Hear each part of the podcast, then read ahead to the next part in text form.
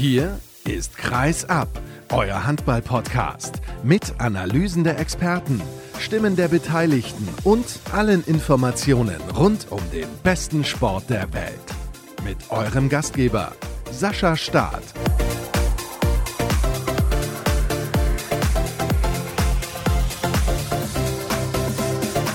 Verrückte Bundesliga, verrückter Pokal, verrückte Handballwoche. Über die sprechen wir jetzt in der nächsten Ausgabe von Kreisab. Episode 360 steht an. Ich freue mich, dass ihr mit dabei seid. Es waren boah, sensationelle Spiele und Ergebnisse, die wir erlebt haben in den vergangenen Tagen, unter anderem im DHB-Pokal der Männer und natürlich auch in der Bundesliga. Das war wirklich spektakulär und darüber sprechen wir heute sehr, sehr ausführlich. Aber zunächst mal ein Überblick darüber, wen ich in dieser Sendung begrüße. Im zweiten Teil ist Jürgen Frei zu Gast. Der ist Experte für den TVB Stuttgart. Der hat einen Sensationserfolg gelandet gegen die SG Flensburg-Handewitt und er kennt sich auch sehr, sehr gut aus bei Frisch auf Göpping, die auch einen wichtigen Sieg gelandet haben, allerdings nicht an diesem Wochenende, sondern davor in Leipzig gewonnen und darüber spreche ich mit ihm. Göpping auch ordentlich unter Druck.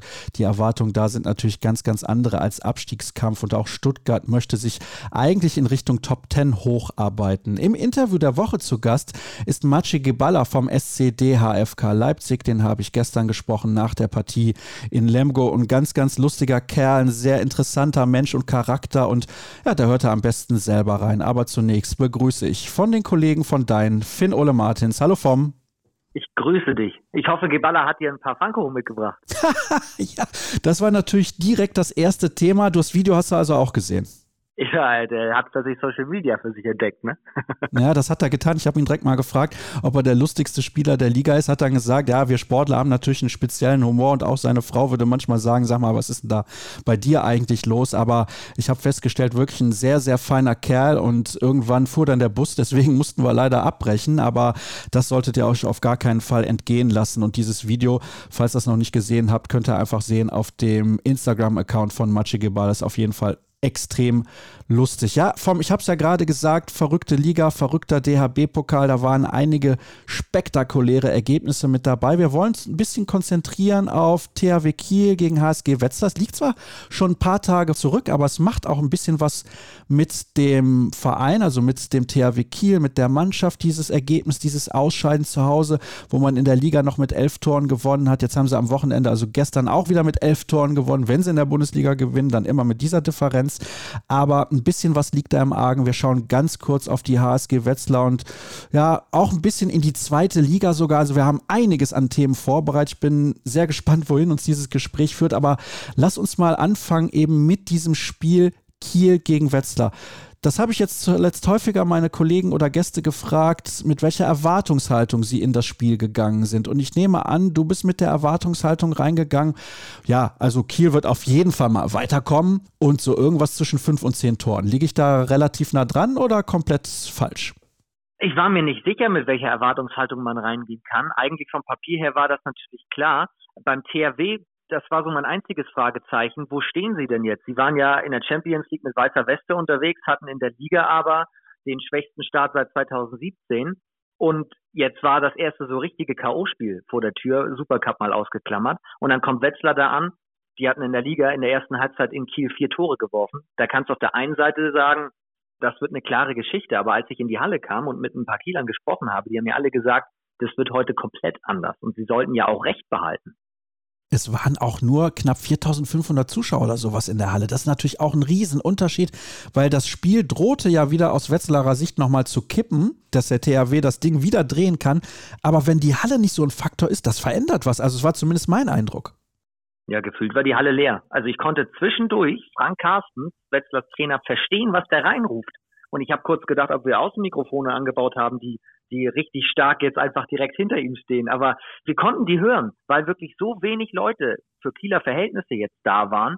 Und je länger das Spiel dauerte und Wetzlar sich einfach nicht abschütteln ließ und Kiel Probleme hatte, desto mehr rumorte das. Und irgendwann waren die Fans dann einfach auch still zeitweise und konnten es ja selber nicht fassen, weil Wetzlar einfach konstant durchgespielt hat und Kiel nicht in die Tiefe kam, dem nichts eingefallen ist. Und das spiegelt sich dann natürlich auch auf der Tribüne wieder. Aber nur so wenig Fans in einer Halle, in die über 10.000 Leute normalerweise kommen an normalen Spieltagen, dann an einem Feiertag. Damit habe ich nicht gerechnet. Ich habe mit fast gar nichts gerechnet, was dieses Spiel angeht, muss ich dir ganz ehrlich sagen, konnte man ja eben schon ein bisschen raushören. Aber ja, was ich mich frage ist, wie müssen wir denn das, was der THW Kiel derzeit auf die Platte bringt, einordnen? Sie haben Spitzenspiele verloren, sie haben dazu auch zu Hause gegen Melsungen verloren und sie haben halt auch im Pokal dieses Spiel verloren. Das ist das erste Mal seit keine Ahnung wann, dass sie nicht das Achtelfinale im DHB-Pokal erreichen. Das muss man sich mal auf der Zunge zergehen lassen. Wie ist das denn einzuordnen? Ich weiß gerade gar nicht, wo die Kieler so richtig stehen. Ich fand sie nicht gut in Bitola in der Champions League, da haben sie mir schon nicht gefallen. Dann haben sie danach halt das Spiel beim SC Magdeburg verloren und eben eben auch dieses Pokalspiel gegen Wetzlar. Jetzt wieder so ein hoher Sieg. Was machen wir denn da draus?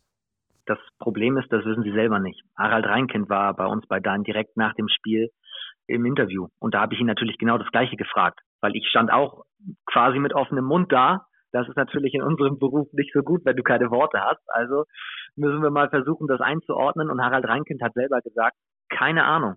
Wir kriegen es einfach nicht auf die Platte. Du hattest in diesem Spiel nie das Gefühl, das ist der THW Kiel, wie man ihn kennt. Unabhängig jetzt von allen Personalien, auch wer da im Sommer gegangen ist und so weiter. Aber wenn der THW Kiel spielt, egal wo, egal wann, hast du ja unterschwellig immer das Gefühl, es kann auch was passieren. Es ist der THW Kiel. Wir sind der Rekordmeister, in diesem Fall der Rekordpokalsieger. Wir können immer zurückkommen. Aber diese breite Brust, die war, die war nicht da. Du hast gemerkt, sie grübeln, sie kommen noch mal ran, sie gleichen zwischendurch auch aus.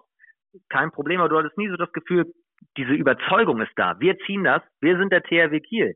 Es gab wenige Minuten vor dem Ende eine sehr spannende Situation. Da wurde gerade gewischt. Und da haben sich von Wetzlar Klimke angeguckt, Ole Klimke, Wagner und Lukas Becher. Und die drei haben sich angeguckt und mussten lachen. Und zwar gar nicht hämisch oder blöd, die hatten einfach Spaß die haben das richtig genossen, weil die auch gesagt haben, der THW hat ja den Druck. War auch vorher Thema. Der THW muss hier gewinnen, ist der große Name. Wir kommen hier hin, haben neulich hier deutlich auf die Mütze bekommen. Wir schauen heute mal, was geht. Und jetzt spielen die so gut. Und Kiel hast du richtig gemerkt in der Schlussphase. Das war schwerfällig. Die wussten, was auf dem Spiel steht. Der erste Titel kann gleich in ein paar Minuten weg sein. Sie kriegen die letzten Spielszenen überhaupt nicht ausgespielt. Und in Wetzlar lachen sie. Einfach über sich selber, weil sie so einen Spaß hatten. Und das hat Bände gesprochen. Ich finde auch, dass das Bände spricht tatsächlich. Also ich habe das nicht mitbekommen während der Übertragung, aber du warst natürlich auch in der Halle und ich war an dem Tag auch selber unterwegs, habe mir das Spiel von Hamm gegen den HSV im Pokal angesehen und habe dann hinterher aber nochmal das Spiel angeguckt. Das war, ja, war schon sehr, sehr erstaunlich. Aber die Frage, die ich mir stelle, und ich weiß nicht, wie es dir geht, du hast ja jetzt eben gesagt, mal abgesehen von den Personalien und den Spielern, die im Sommer gegangen sind, der THW Kiel ist vielleicht auch einfach nicht mehr der THW Kiel von früher. Also das Erste, was natürlich sofort auf der Zunge liegt, ist, Niklas Landin fehlt. Und teilweise fehlen ja auch die Paraden, beispielsweise zu Hause gegen Melsung. Oder du sagst vielleicht, naja, wenn Landin da wäre, wäre es in Magdeburg nochmal komplett anders gewesen. Und in diesen Spitzenspielen bin ich bei dir und sage, mit einem Landin geht ein Spitzenspiel immer nochmal anders aus. Aber unabhängig von der Torwartleistung, bei allem Respekt jetzt mal Wetzlar gegenüber in diesem starken Spiel von der HSG, musst du auch ohne Niklas Landin als der THW Kiel mit diesem Selbstverständnis und dem eigenen Anspruch gewinnen. Und dann führen sie ja im ersten Durchgang auch mit plus drei. Aber du merkst tatsächlich, dass es nicht um Niklas Landin geht, weil Niklas Landin kann zwar wichtige Paraden halten, aber es hakt ja auch vorne, unabhängig jetzt mal von 31 Toren, die sie werfen, trotzdem hakt es vorne, weil sie unkreativ spielen, weil sie, ich habe eben gesagt, nicht in die Tiefe kommen weil sie ausrechenbar sind. Sie haben in der Anfangsphase gegen Wetzlar zahlreiche Male den Ball auf links außen gespielt zu Darmke, der dann irgendwann auch ausgewechselt wurde, weil der nur einmal ins Tor traf. Der ist mal um mal an Till Klimke gescheitert, aber sie haben sich nichts Neues einfallen lassen. Irgendwann kommt dann nochmal der siebte Feldspieler, dann überlegen sie sich das. Hat in der Vergangenheit ja auch immer mal gut geklappt, Stichwort Champions League Finale. Aber auch da wenn du nicht im Spiel bist, wenn du sowieso aktuell viele technische Fehler machst, das hat es ja auch in Flensburg en masse nachher gegeben, diese technischen Fehler, dann darfst du natürlich nicht in den siebten Feldspieler gehen, weil wir wissen alle, was dann passiert. Der Ball ist so schnell im eigenen Tor, dass du gar nicht gucken kannst. Und genau so war es auch hier. Ich bin schon ja, ich will nicht sagen überrascht, dass die aktuelle Entwicklung beim THW Kiel nicht in die richtige Richtung zu gehen scheint. Aber irgendwie hatte ich mir dann doch erwartet, dass sie gerade in diesen Spielen, wo sie eigentlich dominant sein müssten, wie eben gegen Wetzlar, immer die Lösung finden werden, weil die Qualität halt viel besser ist als die des Gegners.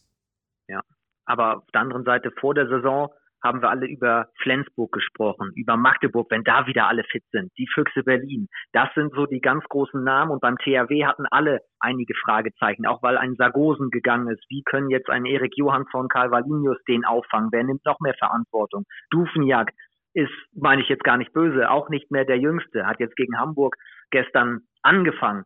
Du merkst schon, dass sie auf der Suche sind. Viele sprechen von Umbruch. Das Warten auf Perez de Vargas schwebt über allem. Nächstes Jahr kommt mit Matzen ein toller Spieler.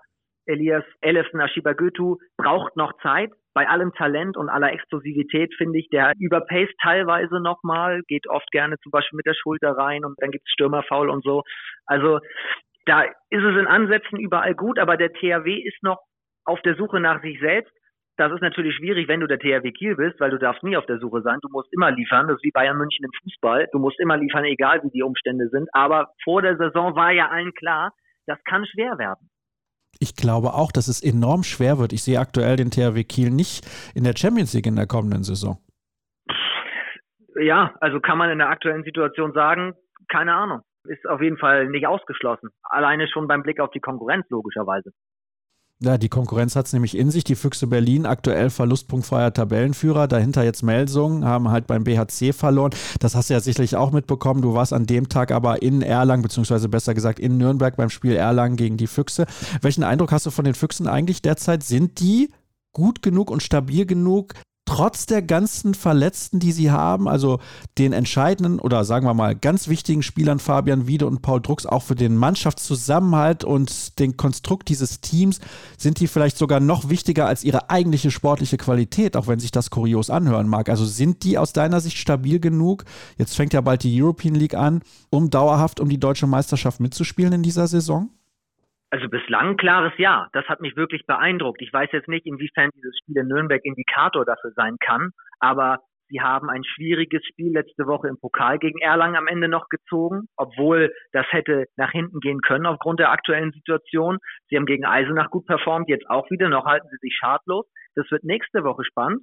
Jetzt kommen ja die Löwen und dann aber wird es auch von der Kraftfrage her spannend, weil sie dienstags europäisch spielen und donnerstags kommt die MT Melsung und dann, glaube ich, können wir eine wirkliche Antwort auf diese Frage geben, wie stabil sie sind, einfach jetzt nur aufgrund der personellen Situation, weil der Rückraum ja schon fast komplett so in der Formation durchspielt. Aber die bieten nichts an. Die wirken wirklich stabil. Und das finde ich wirklich beeindruckend.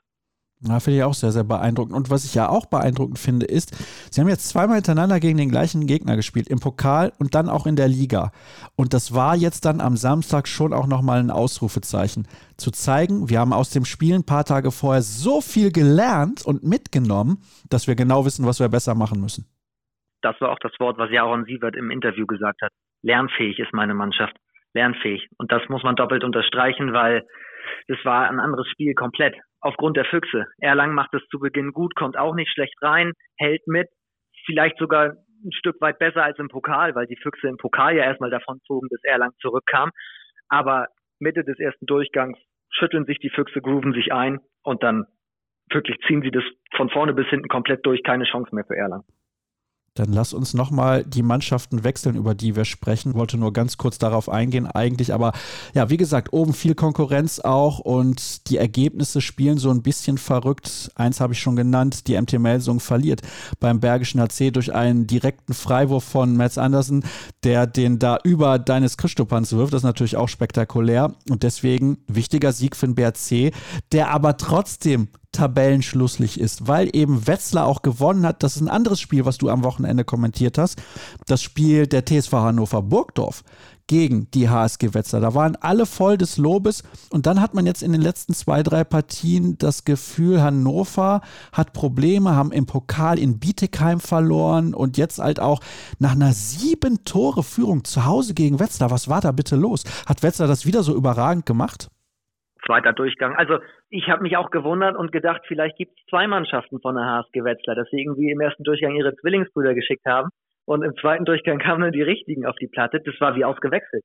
Frank Carstens muss in der Halbzeit, wie heißt es so schön, die richtigen Worte gefunden haben. Er wollte uns nicht sagen, ob er laut geworden ist, aber Wetzlar spielt in der ersten Hälfte komplett unter seinen Möglichkeiten. Hannover dominiert nach Belieben, führt komfortabel und in der Halbzeitpause sind es dann nur noch vier, aber du hast eigentlich das Gefühl, das kann eigentlich nicht kippen, wenn Hannover das gut zu Ende spielt, seriös zu Ende spielt, sagen wir so. Renas Ustschins hat in der Halbzeit bei uns gewarnt, weil er gesagt hat, wer Mannschaften von Frank Carstens kennt, weiß, da geht keiner vor Abpfiff nach Hause. Und es ist keiner von Wetzlar nach Hause gegangen, sondern die kamen mit komplett anderer Körpersprache raus. Und Hannover hat sich das erstmal angeguckt und hat sich auch gefragt, was passiert denn jetzt hier gerade? Und Wetzlar hat das top gemacht. Körpersprache, Beinarbeit, die Abwehr stand so gut und Hannover hatte 18 Tore in Durchgang 1 erzielt. Und bis zur 50. Minute, also 20 Minuten in Durchgang 2, nur noch 5 das sagt schon viel aus, weil sie hatten ihre Chancen auch. Zur Wahrheit gehört nämlich auch, Till Klimke hat zu Beginn nichts gehalten, wird dann, oder eine Parade, wird dann ausgewechselt, so Jakovic kommt rein und mit ihm verändert sich das Spiel komplett, schon in den letzten fünf Minuten vor der Pause, wo Wetzlar ein wenig verkürzen kann, auch aufgrund seiner Paraden. Und in Durchgang zwei hält er super. Hannover scheitert, wenn es mal in die Tiefe geht. Und dann dreht Wetzlar mit seinen Paraden als Grundlage dieses Spiel und gewinnt auch nicht unverdient. Ja, den Eindruck habe ich auch, wenn ich dir so zuhöre. Und warum ich mit dir auch noch mal kurz über die HSG Wetzlar sprechen wollte, ist, weil ja am kommenden Freitag die Partie Wetzlar gegen den BHC ansteht. Die liegen momentan auf den Abstiegsplätzen. Und das finde ich auch sehr, sehr spannend. Der BHC kann mit einem Sieg auf Platz 10 klettern. Achtung, die können von 18 auf 10 klettern, wenn sie diese Partie in Wetzlar gewinnen, weil sie eine sehr gute Tordifferenz haben im Vergleich auch zu den anderen Mannschaften, die vor ihnen stehen. Und es trennen also nur zwei Zähler, den 10., den HCR lang, vom 18., dem Bergischen HC. Das sagt auch sehr, sehr viel aus über die Ausgeglichenheit in dieser Liga. Spricht nicht immer für die Qualität, wenn eine Liga ausgeglichen ist, aber wir mögen das ja, wenn es spannend ist und wir vorher nicht wissen, wer das Spiel gewinnt. Das war jetzt im Pokal so, bei Wetzlar in Kiel und in der Liga bei Wetzlar in Hannover. Und ich weiß nicht, hast du da unten noch irgendeine Mannschaft, wo du sagst, die ist derzeit deutlich hinter den Erwartungen zurück oder wo du auch glaubst, dass sie die Erwartungen aktuell deutlich übertreffen? Weil ich glaube, so langsam werden die beiden Aufsteiger auch so ein bisschen eingenordet. Ich sage jetzt gar nichts mehr, weil ich habe auch vor dieser Woche das bei Wetzlar gedacht, ich habe bei BRC, das kannst du ja keinem erzählen, dass der BRC Melsung schlägt mit dieser spektakulären Situation am Ende. Und dann, das kann ja passieren keine Frage in dieser Liga. Aber dann am Tag, am gleichen Spieltag, am Tag darauf gewinnt Wetzlar nach diesem Rückstand in Hannover. Stuttgart schlägt Flensburg. Ich sag nichts mehr. Ist ja Wahnsinn. Und beinahe hätte Göpping ja sogar den SC Magdeburg noch richtig geärgert. Aber darüber sprechen wir Stimmt, gleich, wenn der Kollege Jürgen Frei zu Gast ist. Lass uns noch mal in die zweite Liga schauen. Und ihr merkt, liebe Leute, wir haben einiges an Themen im Angebot für euch. Der ASV Hamm Westfalen ist in der vergangenen Saison abgestiegen. Und was ich am ASV mag, ist, sie haben da nicht alles Mögliche zusammengekauft, sondern sie haben gesagt, wir haben unseren Grundstock, mit dem gehen wir in die erste Liga und wenn es nicht reichen sollte, dann reicht es eben nicht. Aber sie haben natürlich jetzt auch einen sehr guten Grundstock wieder in der zweiten Liga und führen die Tabelle an mit 12 zu 0 Punkten nach sechs Spielen. Du bist der Experte, was die zweite Liga angeht im deutschen Handball. Sage mir, ist das die Mannschaft, die man schlagen muss, wenn man aufsteigen will? Ist das das Team to beat, so formulier es jetzt mal? Klares Ja. Ist so, ja. Das ist deine ganze Antwort? ja, also mit, die halten sich schadlos. Es sah kurz mal gegen den Aufsteiger aus Finnhorst so aus, als ob es das erste Mal schwierig werden könnte. Finnhorst hat das super gemacht, hat Hamm vor Aufgaben gestellt, führte bis kurz vor dem Ende. Aber selbst als es hitzig wurde, Finnhorst hat natürlich alle Register gezogen. Ne? Es war eine harte Zweikampfführung und so weiter. Dann kommt aber die Halle Balham hatte den Heimvorteil und tatsächlich, das war von der Kulisse her schon eine starke Nummer. Und dann hast du gemerkt, Finnhorst als Neuling in der zweiten Liga wird tatsächlich nervös, bekommt auch eine rote Karte, weil sie leicht überdrehen, ohne es böse zu meinen. Zweikampfführung unglücklich und haben komplett cooler Kopf. Es interessiert uns hier gar nicht, was die letzten 55 Minuten passiert ist, sondern das ist dieses Selbstverständnis, was ich vorhin meinte beim THW Kiel, jetzt auf komplett anderem Niveau. Aber Hamm ist gerade Hamm und gewinnt auch diese engen Spiele und spielt auch ansehnlichen Handball. Und das war bei Barling letzte Saison schon so beeindruckend, diesen Switch hinzubekommen vom Absteiger, der eine Saison lang ziemlich oft verloren hat, immer im Hintertreffen war, jetzt in die Favoritenrolle zu schlüpfen, den Ton in einem Spiel anzugeben, das musst du erstmal hinbekommen. Das hat in den letzten Jahren nicht jeder hinbekommen. Es gibt einige Beispiele von Essen, Coburg und so weiter, die ja Probleme hatten, nur um mal zwei jetzt zu nennen, und im Mittelfeld der Tabelle stehen. Aber Hamm macht das sehr überzeugend. Ham hat natürlich auch einen starken Rückraum für Zweitliga-Verhältnisse mit Björn Zintel, einen sehr erfahrenen Mann auf Rückraummitte. Und wenn der mal nicht funktioniert, funktioniert in der Regel Jonathan Dayan, der auch mittlerweile schon einiges an Erfahrung in der zweiten und auch in der ersten Liga tatsächlich gesammelt hat. Und mit Nico Schöttler haben einen sehr talentierten Rückraumspieler noch hinten dran. Also da sind sie verhältnismäßig breit aufgestellt und natürlich haben diese ganzen Spieler jetzt in der vergangenen Saison Erfahrung auf höherem Niveau gesammelt.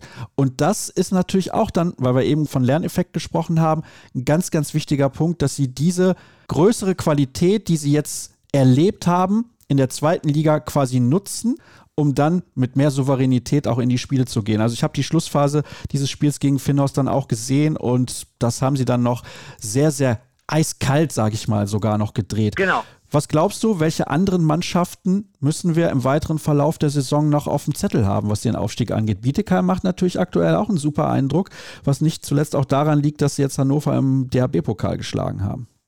Ja, die Frage ist eigentlich, welche Mannschaft musst du nicht auf dem Zettel haben? Das ist wirklich eine verrückte Liga. Also wir können im Grunde das Gleiche sagen wie in der ersten Liga. Es ist keine Prognose möglich. Bietigheim hat einen starken Kader und Iga Romero ist jetzt in seiner dritten Saison bei der SG hat jetzt endlich den Kader so geformt, wie er ihn haben möchte und kann das weiter verfeinern. Das hat sich schon in der letzten Saison stetig gesteigert. In der Rückrunde hat mir Bietigheim schon sehr gut gefallen. Und jetzt merkst du wirklich, wie das komplett aufgeht. Also das kommt ja nicht von ungefähr, dass sie aus den ersten sechs Spielen fünf Siege holen. Dazu noch im Pokal sich nicht nur gut verkaufen gegen Hannover, sondern eben auch klasse spielen und gewinnen, obwohl Hannover eine Torwartleistung hat. Aber Bietigheim setzt sich am Ende durch, spielt das eben auch klasse aus gegen die offensive Abwehr von Hannover am Ende das sah ja alles sehr gut aus. Also da musst du auf jeden Fall Bietigheim auf der Rechnung haben. Der TuS N. Lübbecke ist vom Kader her, der sich nochmal verstärkt hat mit Finn Hangstein, dem Torschützenkönig der letzten Saison, um nur einen Namen zu nennen, ist auf dem Papier einer der großen Favoriten gewesen, hat jetzt schon zweimal Probleme gehabt, haben gegen die Eulen einen Schlag auf die Hauptleitung zu Hause bekommen, mit zehn Toren verloren und in Essen konnten sie das Ruder auch noch nicht rumreißen. Erst jetzt wieder. Aber Lübbecke ist trotzdem zu nennen. Bei den Eulen da wissen sie selber noch nicht, wie gut sie sind. Da haben sie so einen Sahnetag wie in Lübbecke, verlieren aber auch schon dreimal, sechs zu sechs Punkte zu Beginn. Der HCL Florenz Dresden gilt ein wenig als der Geheimfavorit. Unter André Haber machen sie einen deutlich verbesserten Eindruck, wobei schlechter als letzte Saison, wo sie knapp nicht abgestiegen sind, geht's ja eigentlich auch nicht. Und GWD Minden ist das große Fragezeichen. Gewinnen jetzt ja endlich auch Spiele, aber da rumort es, da wurde sehr viel über Damul zu Beginn natürlich gesprochen. Geht er, geht er nicht? Da herrscht jetzt endlich Klarheit. Vielleicht kommt dahingehend ein bisschen Ruhe rein. Schwierige Vorbereitung unter dem neuen Coach gehabt. In der Vorbereitung hat GWD nicht ein Spiel gewonnen. Das zog sich dann ja auch in der Liga zunächst so durch. Jetzt haben sie endlich die ersten zwei Siege. Aber GWD sehe ich Stand jetzt noch nicht in der Verfassung, an die genannten ranzukommen. Die brauchen ein bisschen Zeit, um sich zu akklimatisieren. Das glaube ich auch, dass GWD da noch ein bisschen braucht. Und du hast gerade die Unruhe angesprochen um Amin Damul. Geht der oder bleibt er? Er wird ja zur MT Melsung wechseln, aber eben erst im Sommer 2024. Und jetzt ist es ganz interessant. Sie haben unentschieden gespielt. Gestern zu Hause gegen Tusem Essen 22-22. Klingt jetzt nicht so, als wäre es sonderlich ansehnlich gewesen. Sie haben einen Heimspielmonat. Und das ist trotzdem gleichzeitig ein Auswärtsspielmonat. Das ist ganz interessant. Sie können ja aktuell nicht in der Kamperhalle in Minden spielen. Sie spielen in der Kreissporthalle in Lübecke und spielen ein Auswärtsspiel in diesem Monat das beim TuS N Lübeck. Also sie spielen immer in der gleichen Halle. Zu Hause gegen TuSem Essen haben sie halt schon gespielt, gegen Finnhorst, dann gegen Lübecker auswärts offiziell, gegen den RV Aue, gegen Dessau-Rosslau und dann nochmal gegen Bietigheim. Also spätestens Mitte November dann, im nächsten Monat, wissen wir, wo GWD Minden steht mit so vielen Heimspielen in Serie. Trotzdem, Vom, du weißt das, ich mag sehr konkrete Aussagen. Wer steigt auf? Du weißt das, ich tue nicht an bei dieser Frage traditionell bei dir sehr, sehr schwer. Oh, du hast aber schon oft auch relativ gut gelegen. Ist das so? Ja, tatsächlich. Ich, ich würde, oh, ich habe vor der Saison Hamm und Lübbecke gesagt. Es ist natürlich noch früh in der Saison, keine Frage. Also bei Hamm würde ich mich, also Hamm, Lübbecke, Bietigheim, um die drei geht's, geht's eigentlich. Schauen wir mal, was die Eulen noch für Potenzial haben. Nordhorn ah, es ist so schwer. Vor der Saison habe ich Hamm und Lübbecke gesagt. Ja, dann kannst du ja erstmal dabei bleiben. Ich glaube aber auch, dass Bietigheim relativ lange oben dabei bleiben wird, da bin ich mir relativ sicher. Ganz schwer wird es unten auf jeden Fall für die beiden Aufsteiger. Das sehen wir allein an der Punktekonstellation. 2 zu 10 Punkte sind es beim ERV Aue und 0 zu 10 Punkte sind es beim TUS Finnhorst. Vom, vielen Dank. Wir haben viele Themen abgearbeitet. Ich hoffe, es hat dir Spaß gemacht. Du hast mir vorher gesagt, du freust dich sehr drauf. Ich hatte auf jeden Fall sehr viel Spaß und jetzt machen wir die erste kurze Pause und gehen über zu zwei Sorgenkindern der ersten Liga, zum TVB Stuttgart und zu Frisch auf Göppingen. Bis gleich.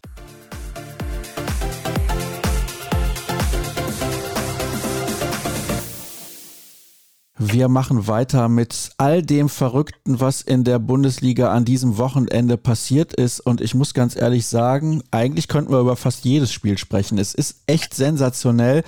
Also diese Liga spielt tatsächlich verrückt. Ich habe es vorhin schon gesagt und ich wiederhole mich wahrscheinlich gleich auch nochmal im Gespräch mit Jürgen Frei von den Stuttgarter Nachrichten bzw. der Stuttgarter Zeitung. Hallo Jürgen, schönen guten Morgen.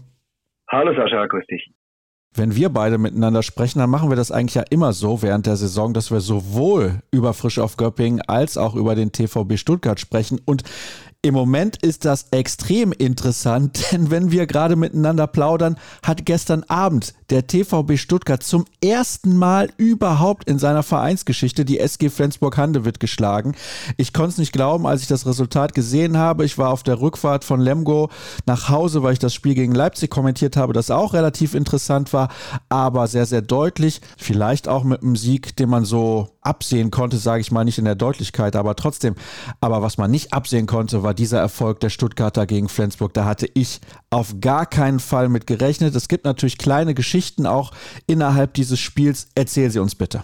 Ja, also in der Tat hat wirklich niemand mit diesem Erfolg gerechnet nach den 2 zu 10 Punkten, die der TVB hatte und die Pokalniederlage vergangenen Mittwoch gegen Eisenach, die steckte natürlich mega in den Klamotten drin. Man wollte eigentlich in diesem Pokalspiel Selbstvertrauen tanken für die kniffligen Aufgaben in der Liga. Das ist schiefgegangen und ja, trotzdem hat man diese Leistungsexplosion, muss man wirklich sagen, am Sonntag gegen die SG Flensburg Handewitt hingelegt und man hat dieses Spiel wirklich absolut verdient gewonnen.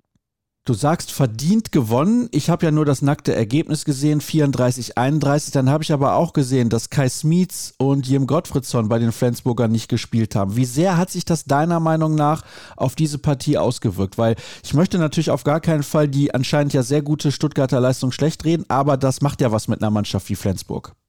Ja, finde ich schon auch. Gottfriedson, Adduktorenprobleme, Smith war krank.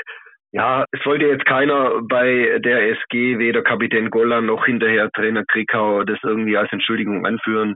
Der Kader gibt immer noch genügend Möglichkeiten her, aber eins steht fest, an diesem Sonntag konnte man diese Ausfälle nicht kompensieren. Aber der TVB hat es einfach auch richtig gut gemacht. Das muss man mal ganz klar sagen. Also das fing bei Kai Heffner an, der mit elf Toren wirklich eine wirklich ganz außerordentlich starke Leistung gezeigt hat, mit Abstand die beste seit seiner Rückkehr nach Stuttgart. Er hat Verantwortung übernommen, hat die Mitspieler gut eingesetzt. Also das war allererste Sahne, was Kaifner gezeigt hat. Hinzu kamen dann die Paraden von Heinevetter in seinem 600. Bundesligaspiel, das er absolvierte am Sonntag, hat er ganz klar die Kollegen Möller und Buric auf der Gegenseite ausgestochen. Und dann kam auch noch dazu, der Duchanovicius hat trotz leichter Oberschenkelprobleme auch im Rückraum eine sehr gute Leistung gezeigt, hinten raus wichtige Tore gemacht. Insgesamt waren sieben. Dann kam eine Leistungssteigerung auch bei Adam Lönn hinzu, der ein bisschen das Sorgenkind war im bisherigen Saisonverlauf. Und dann muss man auch noch die Abschlussqualität von Kreisläufer Lukas Laube hervorheben, der auf der Position wirklich immer stärker zur Geltung kommt und deutlich mehr Spielanteile hat wie Marino Maric beispielsweise. Mhm, auch sehr, sehr interessant, weil man eigentlich meinen könnte, Marino Maric mit seiner Erfahrung müsste für den TVB Stuttgart Gold wert sein. Jetzt hast du ja gerade ein paar Namen schon genannt und als ich dich gefragt habe, ob wir miteinander sprechen können, dann hast du gesagt, worüber willst du denn sprechen? Dann habe ich gesagt, ja, beim TVB Stuttgart möchte ich ein bisschen das Augenmerk auf Kai Hefner legen, denn ich hatte bisher noch nicht das Gefühl, dass er in Stuttgart angekommen ist. Hast du im Ansatz eine Erklärung für diese Leistungsexplosion? Hast du vielleicht auch nach dem Spiel mit ihm gesprochen? 11 von 15 ist natürlich grandios. Ja klar, es war wirklich top. Ich will nachher mit ihm in Ruhe telefonieren. Ja, er hat vor dem Spiel gesagt, wir haben mehrere Baustellen, wir kommen nicht in unseren Rhythmus. So mit jedem Negativerlebnis nimmt die Verunsicherung zu. ja, man wusste schon, was die Stunde geschlagen hat jetzt. Also wenn man das Programm anschaut, jetzt geht's nach Hamburg, dann kommt der SC Magdeburg, es drohten 2 zu 16 Punkte und ich glaube, das hat jeder gewusst im Verein, in der Mannschaft und Kai mit seiner Erfahrung natürlich zuallererst, der wusste, dass er in der Pflicht ist, dass er endlich, sagen wir mal, besser performen muss, als er es bisher getan hat. Er hat es eindrucksvoll gemacht, eine Erklärung. Also auch Kai sagte nach dem Spiel, keine Ahnung, ich kann das nicht erklären, dass jetzt plötzlich diese Top-Einstellung da war, dass der Spielfluss gestimmt hat, dass man geduldig gespielt hat, dass man auch schwierige Phasen in dieser Begegnung, als die SG näher kam, auf ein Tor herankam in der Schlussphase, trotzdem ruhig geblieben ist. Und wie gesagt, Kai Heffner hat da mit seiner Führungsrolle den ganz entscheidenden Anteil daran gehabt, dass es jetzt plötzlich diese Explosion gab, ja vielleicht, weil keiner damit rechnete. Ja, du sagst es. Also das wollte ich gerade auch fragen. War es vielleicht dieses klassisches, wir haben eh nichts zu verlieren Spiel? Also diese Phänomene gibt es im Sport immer wieder und so mega weit ist das Potenzial eben auch nicht dann in der Liga unterschiedlich zwischen den Clubs. Das ist auch eine Binsenweisheit. Auch Nikolai Krikau sagt mir nach dem Spiel, das Potenzial des TVB sei unglaublich groß und sie hätten da unter ihren Verhältnissen bisher gespielt. Und ja, also von dem her, sicherlich war das in der Außenseiterrolle, spielt es sich leichter wie dann zu Hause im Pokal gegen Eisenach. Ja, das ist ein großer Unterschied. Ich habe auch Ausschnitte des Spiels im Pokal, was du gerade angesprochen hast, gegen Eisenach gesehen. Das hat ja in der Scharena stattgefunden, also in der kleinen Arena unterhalb des Stadions in Stuttgart. Auch ah, mit wenigen Zuschauern, das fand ich dann auch erstaunlich. Also da war, ich will nicht sagen kaum jemand in der Halle, aber also ich hätte schon erwartet, dass da ein paar Leute mehr dann in der Halle sind, einfach auch aufgrund der Tatsache, dass es ein K.O.-Spiel ist gegen einen Erstligisten, also jetzt nicht irgendwie gegen Zweitligisten oder weiß der Geier was, wo man klarer Favorit ist, sondern halt auch ein ausgeglichenes Spiel. Aber da war die Resonanz überschaubar, so möchte ich es mal ausdrücken. Und deswegen habe ich gedacht, ja, dass es auch mental schwierig werden könnte in dieser Partie gegen Flensburg. Aber du hast ja gerade auch schon gesagt, als Flensburg nochmal rankam und das Spiel wieder eng wurde, hat der TVB trotzdem die Ruhe bewahrt. Muss ich ganz ehrlich zugeben, hätte ich im aktuellen Zustand der Mannschaft nicht mit gerechnet.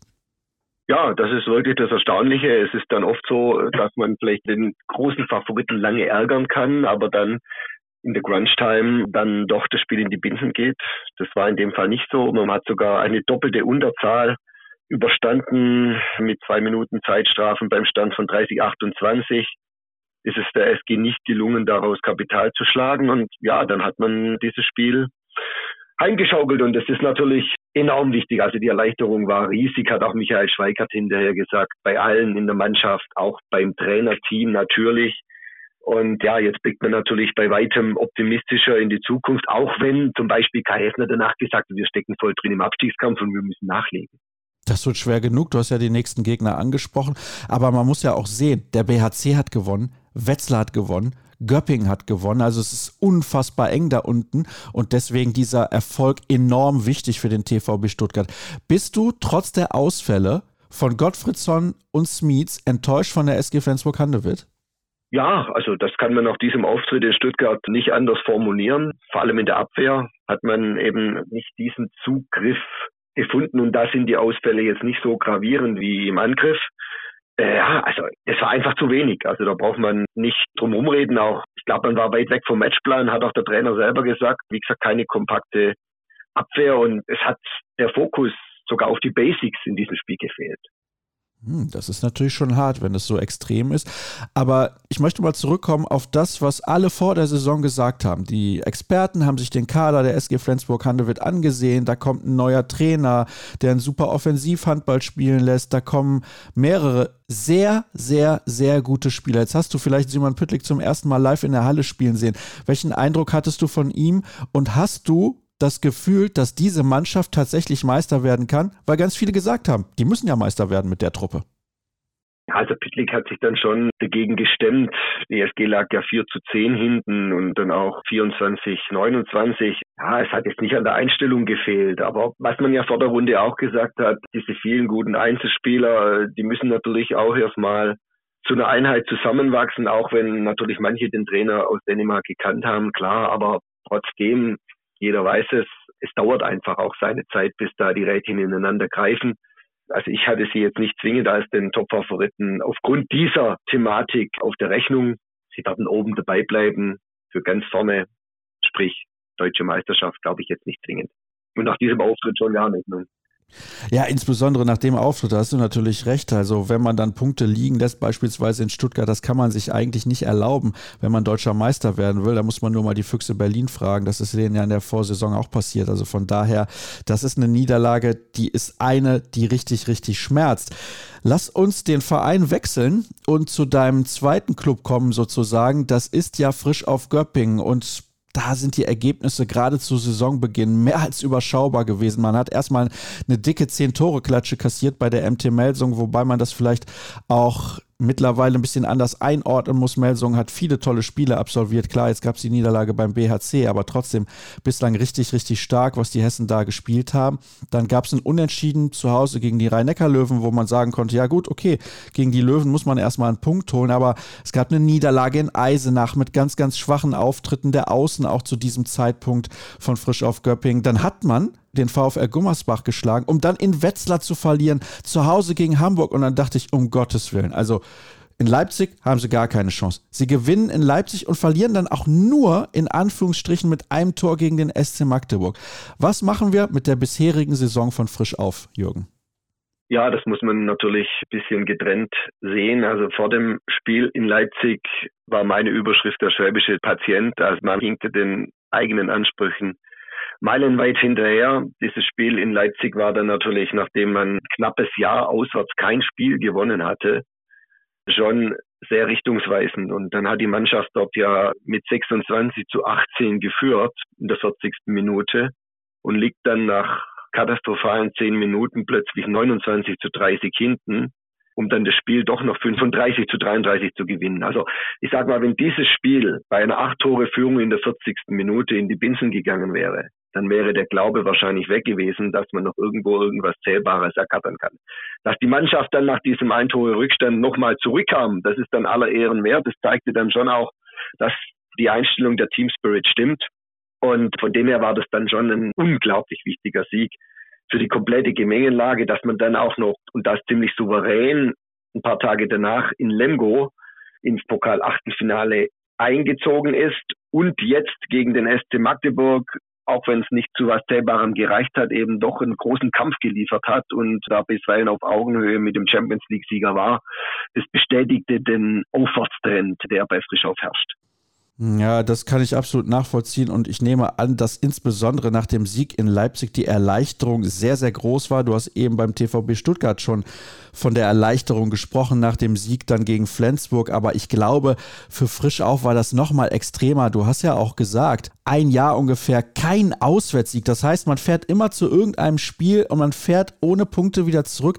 Das macht ja auch was mit den Spielern. Also natürlich, vielleicht war es ein gutes Omen, dass dieser letzte Auswärtssieg am 6. November 2022 auch in Leipzig gelang und sich dann ein bisschen der Kreis geschlossen hat.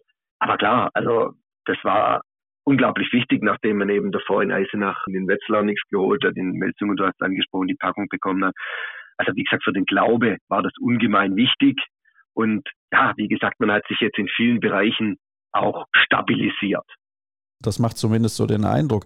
Weil gerade die Quote von den Außen, ich habe es ja so ein bisschen angedeutet, die war alles andere als gut. Die lag teilweise bei 60 Prozent. Und wenn deine Außen nur 60 Prozent treffen, dann kannst du auf Dauer in dieser Liga eigentlich keine Spiele gewinnen.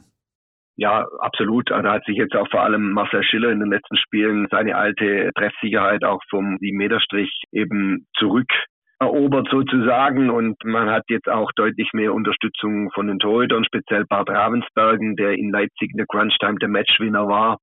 Man hat sich in der Abwehr stabilisiert, dadurch, dass dort auch Sebastian Heimann mehr zum Einsatz kommt. Das Angriffsspiel, das sehr schwerfällig und träge und statisch war, hat sich auch verbessert sage ich mal. Und man konnte jetzt auch den Ausfall von David Schmidt, der eine Fersenprellung hatte gegen Magdeburg, gut kompensieren. Der Erik Persson, der schwedische Neuzugang, einen sehr guten Auftritt hatte. Sechs Tore war auf seine beste Leistung im Frischauf-Dress, zeigte. Also von dem her, wie gesagt, geht es auch in diesen Bereichen aufwärts bei Frischauf. Weil, und wenn wir miteinander schreiben, das kann ich ja offen sagen, ich das Gefühl hatte, dass Markus Bauer ja auch schon ordentlich unter Druck steht, weil sie haben ja im Vorjahr Hartmut Meyerhofer entlassen dann und das war schon, Ja, ein großes Thema bei Frisch Auf im Umfeld, die Fans schon unruhig und nicht zufrieden mit dem Trainer und der Mannschaft und mit den Verantwortlichen auch um den Trainerstab herum. Wie nimmst du das alles aktuell wahr, nach diesem sportlichen Aufwärtstrend jetzt in den letzten drei Partien? Ja, klar, also der Trainer trägt immer die Gesamtverantwortung für die Leistung der Mannschaft auf dem Platz, keine Frage. Bei Bauer muss man natürlich sagen, dass als er Ende November 2022 kam, der Kader der aktuellen Mannschaft zu allergrößten Teilen schon stand.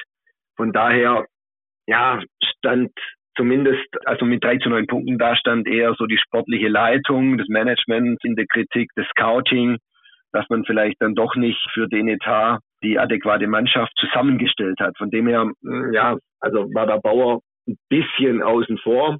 Sein Vertrag läuft am Saisonende aus. Von daher wird sich da jetzt so schnell nichts entscheiden. Der Verein wird da sicherlich die weitere Entwicklung abwarten und es dann auch, wie es eben im Sport üblich ist, auch von Ergebnissen abhängig machen.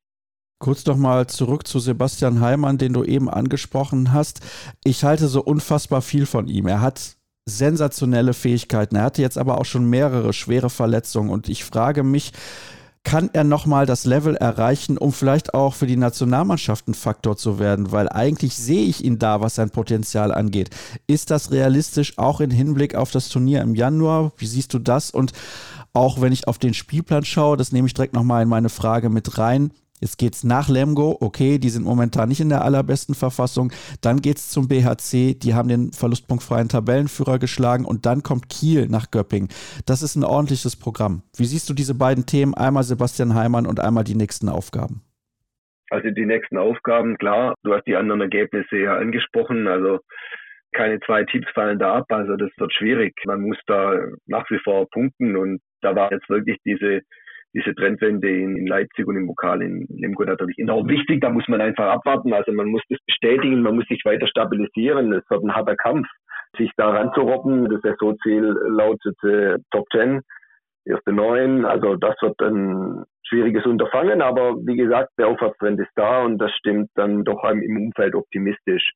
Zu Sebastian Heimann, ja, über sein Potenzial, über seine Athletik braucht man nicht diskutieren. Das ist fast einmalig. Er hat auch Kampfgeist, die Einstellung stimmt tipptopp bei ihm. In der Abwehr, wie gesagt, ist er auf dem Weg zu alter Stärke. Vorne, da hat man immer noch das Gefühl, dass ihm so das absolute Vertrauen fehlt. Er braucht da vielleicht noch mehr Spiele, aber bisher im Angriff, muss man sagen, konnte er bei weitem nicht an das anknüpfen, was er an Potenzial drauf hat. Von dem her wäre es Stand jetzt eine Riesenüberraschung, wenn er da noch für das Turnier im Januar in Frage kommen würde. Also da müsste dann schon in den nächsten Spielen im Oktober, November im Angriff eine, sagen wir mal, Leistungsexplosion erfolgen. Ja, sehr, sehr schade. Also ich habe es ja eben schon gesagt, ich halte unfassbar viel von ihm und klar, er hat natürlich mehrere schwere Knieverletzungen hinter sich und das sorgt natürlich auch für ein bisschen Unsicherheit im Kopf und du hast es auch gerade angesprochen, dass im Angriff bei ihm einfach der Knoten noch nicht richtig geplatzt ist, dass er noch kein Vertrauen hat in seinen Körper. Ich hoffe sehr in seinem Sinne und natürlich auch im Sinne von Frisch auf Göpping und vielleicht auch dann irgendwann mal wieder der deutschen Nationalmannschaft, dass der Knoten sich irgendwann so löst, dass er wieder ganz, ganz ganz befreit aufspielen kann. Jürgen, herzlichen Dank für deine Einschätzung rund um den TVB Stuttgart und um Frisch auf Göpping beziehungsweise die Spiele, die sie absolviert haben an diesem Wochenende.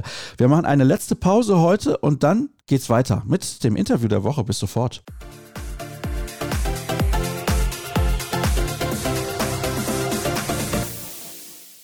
Interview der Woche Zeit heute auf dem Parkplatz der Phoenix Kontakt Arena in Lemgo und Erstmal sage ich Hallo an Maciej Gebala. Schön, dass du dabei bist. Dankeschön. Hi, schön, dass ich dabei sein darf. Es hat mich sehr gefreut, dass du mich angeschrieben hast und freue mich, dass es jetzt so schnell geklappt hat. Ist ja auch immer schöner, das persönlich zu machen. Aber bevor wir anfangen, natürlich immer noch der Hinweis, wenn ihr diesen Podcast unterstützen möchtet, dann könnt ihr das gerne tun auf patreon.com slash kreisab. Monatliches Abo abschließen. Wie lange das Abo geht oder wie hoch das Abo ist, das könnt ihr selber festlegen. Aber ich freue mich natürlich, wenn ich zum Beispiel die Fotografen bezahlen kann und solche Kleinigkeiten. Und natürlich könnt ihr uns gerne folgen. Facebook, Twitter, Instagram und YouTube. Einfach nach Kreis absuchen. Matsch, ich habe ein lustiges Video von dir gesehen. Das fand ich so überragend. Ich weiß nicht, bist du der lustigste Spieler der Handball-Bundesliga? ich glaube mit Sicherheit nicht. Also Ich weiß selber nicht, muss ich sagen. Also ich war nicht sicher, wie sowas angenommen wird in der Handballgesellschaft. Also ich habe, ich würde sagen, ich habe spezifischen Humor und das kommt nicht immer gut bei allen an. Und das, also so Sportlerhumor würde ich das vielleicht so nennen. Also viele haben so ähnlichen auch bei uns im Team. Wir lachen viel und oft und wie gesagt, das ist nicht immer, meine Frau guckt mich manchmal dumm an und denkt, also so, weißt du, was ist das? Ja, aber na cool, dass es so angenommen wurde und dass so positives Feedback gekommen ist. Das hat mir sehr viel Spaß gemacht und da überlegt man sich, ob man vielleicht noch mehr davon macht.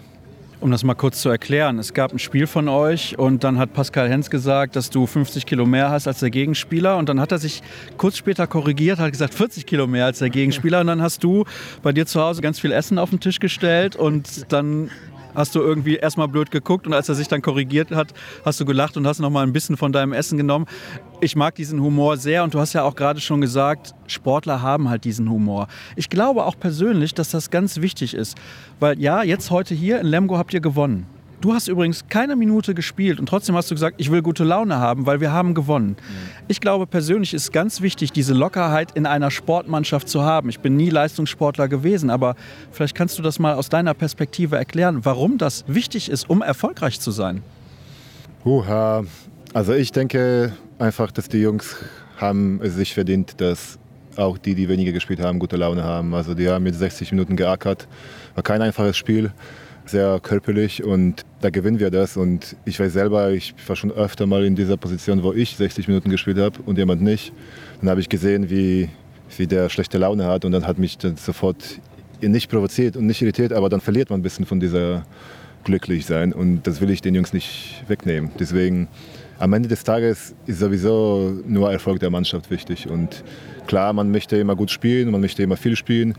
Das passiert auch jetzt nicht so oft, dass ich keine Minute spiele. Aber wie gesagt, die Jungs haben sich das verdient und ich freue mich sehr jetzt auf die Busfahrt und auf unsere Tradition. Auf eure Tradition? Kennt man die Tradition?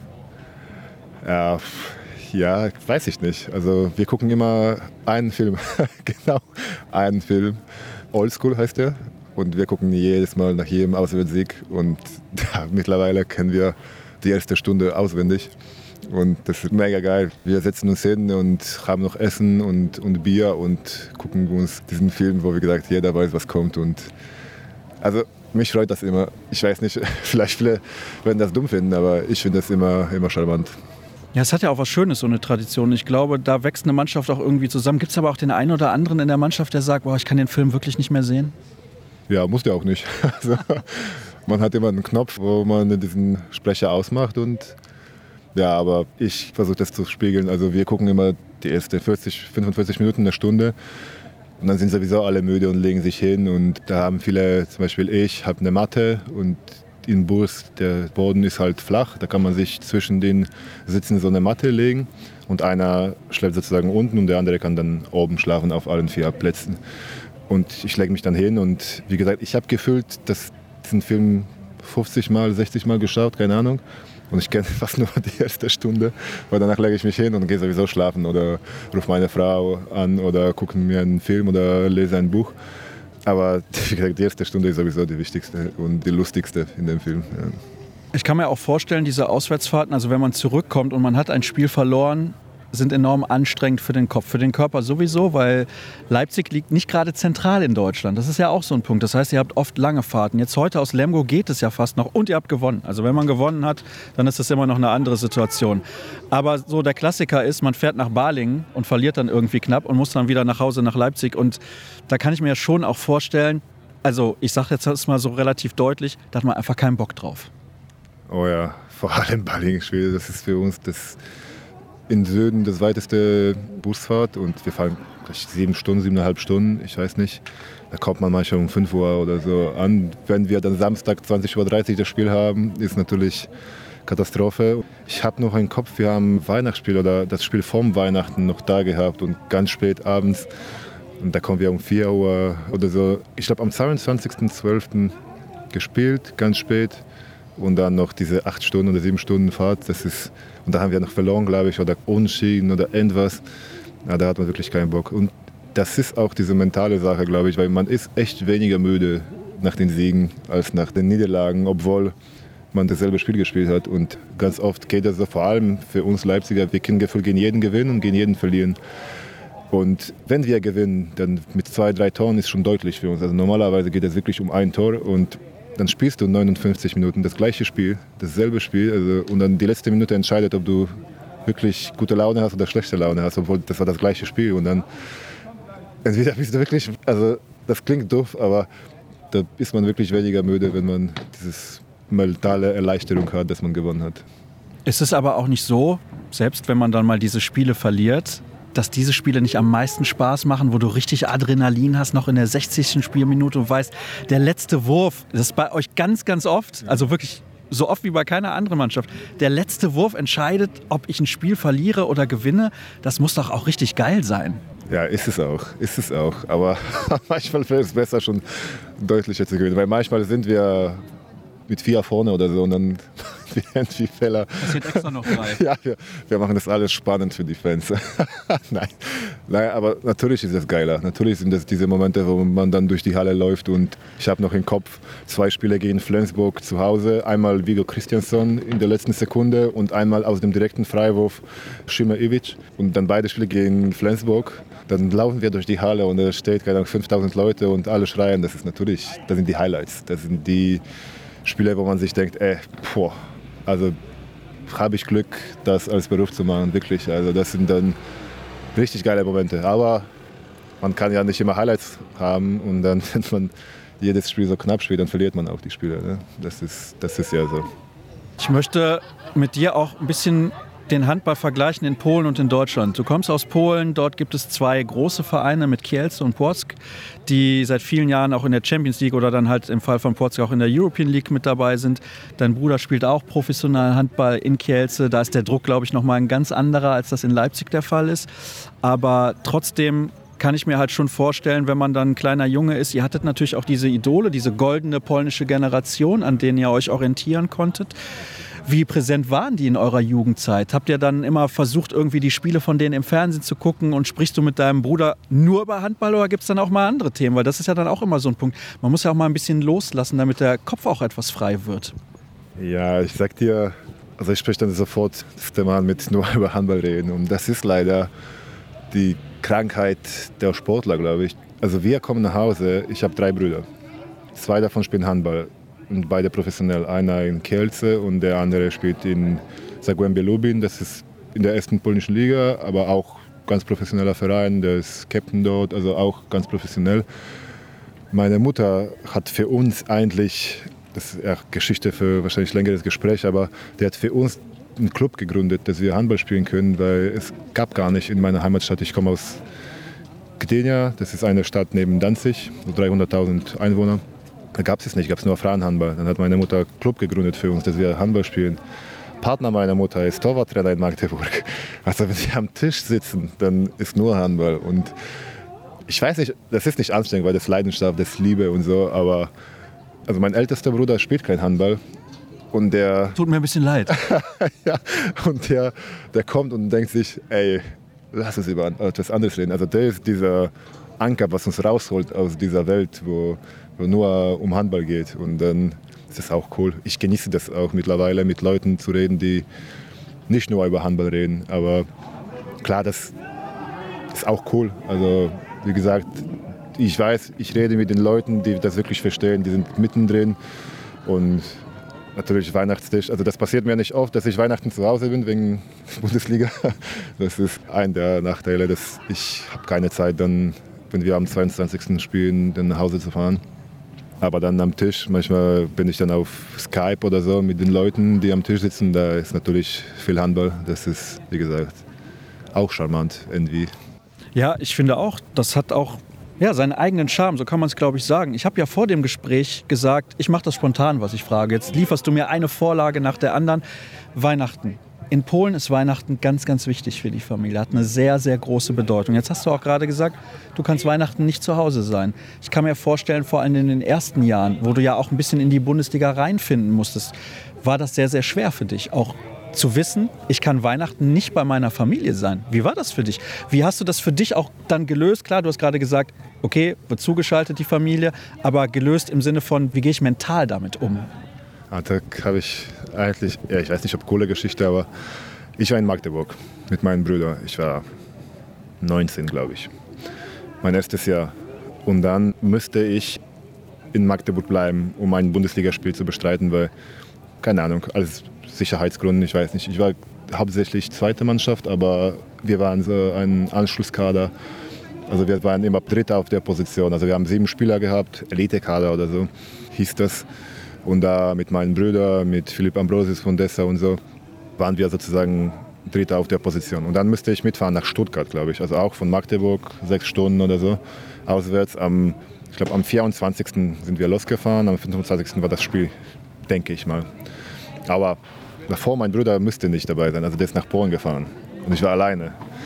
Und in Polen zum Weihnachten isst man kein Fleisch, man isst nur Fisch und so. Und ich weiß nur, dass ich, ich saß einfach in Jogger.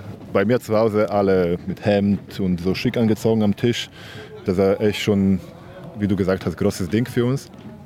Polen und in meiner Familie sowieso war, war cool, große Familie. Und da ich in Jogger auf Skype mit Buletten auf dem Teller. Und meine Mutter, was machst du da? Könntest du mindestens Fisch machen. Also, ja, und das war ja irgendwie schon traurig, dass als junger, also 19-Jähriger, ich da alleine war. Aber das hat mich, glaube ich, auch irgendwie stärker gemacht. Dann. Aber jetzt, wo ich sechstes Jahr in Bundesliga bin, ohne, ohne sozusagen Pause, weil ich war drei Jahre in Magdeburg, dann zwei Jahre in Polsk, dann dürfte ich wieder bei der Familie sein und jetzt sechstes Jahr in Leipzig. Da habe ich langsam meine eigene Familie. Ich habe eine Frau und zwei Kinder jetzt. Also das ist natürlich voll anders jetzt. Da hat man dieses Heimweh nicht mehr, weil ich habe, wie gesagt, meine Familie, die ich gewählt habe, die ich zusammengebaut habe, bei mir und wir können das mittlerweile auch genießen und das sehen wir nicht als so krasses Nachteil dieses Weihnachtsspiele. Das ist aber auch insgesamt eine Frage der Integration, finde ich. Du sprichst sehr, sehr gut Deutsch. Und wenn ich mir aber überlege, du kommst sehr jung nach Deutschland und hast vielleicht vorher kein Deutsch in der Schule gehabt oder vielleicht auch keinen guten Deutschunterricht, weiß ich nicht, wirst du mir gleich erzählen. Aber das war ja pures Glück, dass dein Bruder ja dann auch mit dabei war. Und dann hast du halt diese Situation, du sprichst vielleicht noch nicht so gut Deutsch, fährst als 19-Jähriger dann mit Magdeburg dahin, weißt, du spielst eigentlich keine Minute. Ja. ja, das habe ich mir fast gedacht. Aber das macht die Situation ja nicht einfacher. Also dann denkt man ja noch mehr nach. Ja, das stimmt. Ich glaube, ja, ich, ich wurde an dem Abend dann eingeladen zu Robert Weber nach Hause. Und wenn mich nicht alles täuscht, glaube ich, auch Finn Lemke war da. Und wir haben dann noch ein Bier zusammen getrunken. Also das war das Gute daran, dass ich dann Jungs hatte aus der ersten Mannschaft, die bereit waren, mich da auch einzuladen. Das ist nicht so selbstverständlich. Vielen Dank dafür.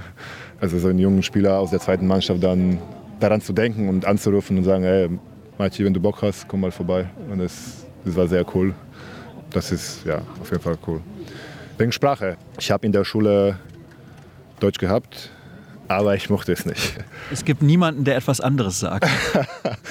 ich mochte es nicht und ich habe richtig viel geschummelt. Also wir haben dann alle diese Basics gehabt, wie, keine Ahnung, wenn ein Verb, ich weiß nicht, ich kenne jetzt das Wort nicht, wie man das sagt, aber ich gehe, du gehst, er, sie, es geht und so. Das kannte ich, das habe ich im Kopf gehabt. Oder gehe, ging, gegangen und so. Hab, und das habe ich mir immer alles aufgeschrieben auf dem Fuß oder so und dann beim Test geschummelt halt in der Schule und da bin ich irgendwie durchgegangen. Und als ich nach Deutschland kam und dachte, oh, ich kann vielleicht ein bisschen was, ich kann sagen, ich kaufe ein Brot oder so, dann kam ich und dann, was mich so richtig getroffen hat, war Aussprache und so. Ich habe gar kein Wort verstanden. Also dann kam ein Satz und ich wusste nicht, gibt es dort drei Wörter, gibt es fünf Wörter? Und dann müsste ich mich erstmal so, sagt man das, genug anhören, dass ich weiß, dass ich die Wörter sozusagen teilen kann. Und dann irgendwann habe ich mir Handballwoche gekauft.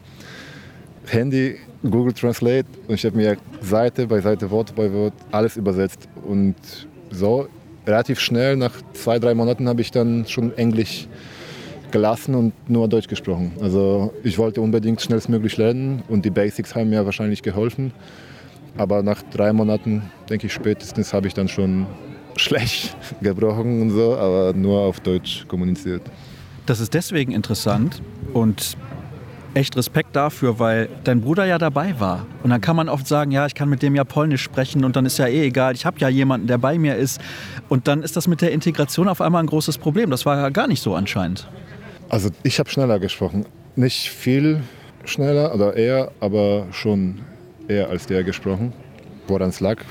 Ich denke, es lag daran, ich wurde ausgeliehen sofort. Als ich kam nach Magdeburg, ich wurde ausgeliehen nach Aschesleben, auch so ein Handballverein. Das war dieselbe Liga, also selbe Staffel, alles. Wir haben gegeneinander gespielt. Dann haben sie gesagt, wir haben schon zwei Kreisläufer unter Vertrag, geh mal dorthin und da willst du mehr spielen auf jeden Fall. Und das im ersten Moment dachte ich mir, scheiße, ich gehe nach Deutschland, nach Magdeburg und sie leihen mich einfach nach Aschesleben. Also dann habe ich keine Ahnung gehabt, was das ist und dann habe ich mich richtig gefühlt als Downgrade. So. Aber es hat mir so viel geholfen. Also die Mannschaft dort, der Trainer, alle haben mich so gut aufgenommen und ich konnte 60 Minuten jedes Spiel spielen. Echt viele Tore geworfen. Also so ein Spieler, also so Zielspieler.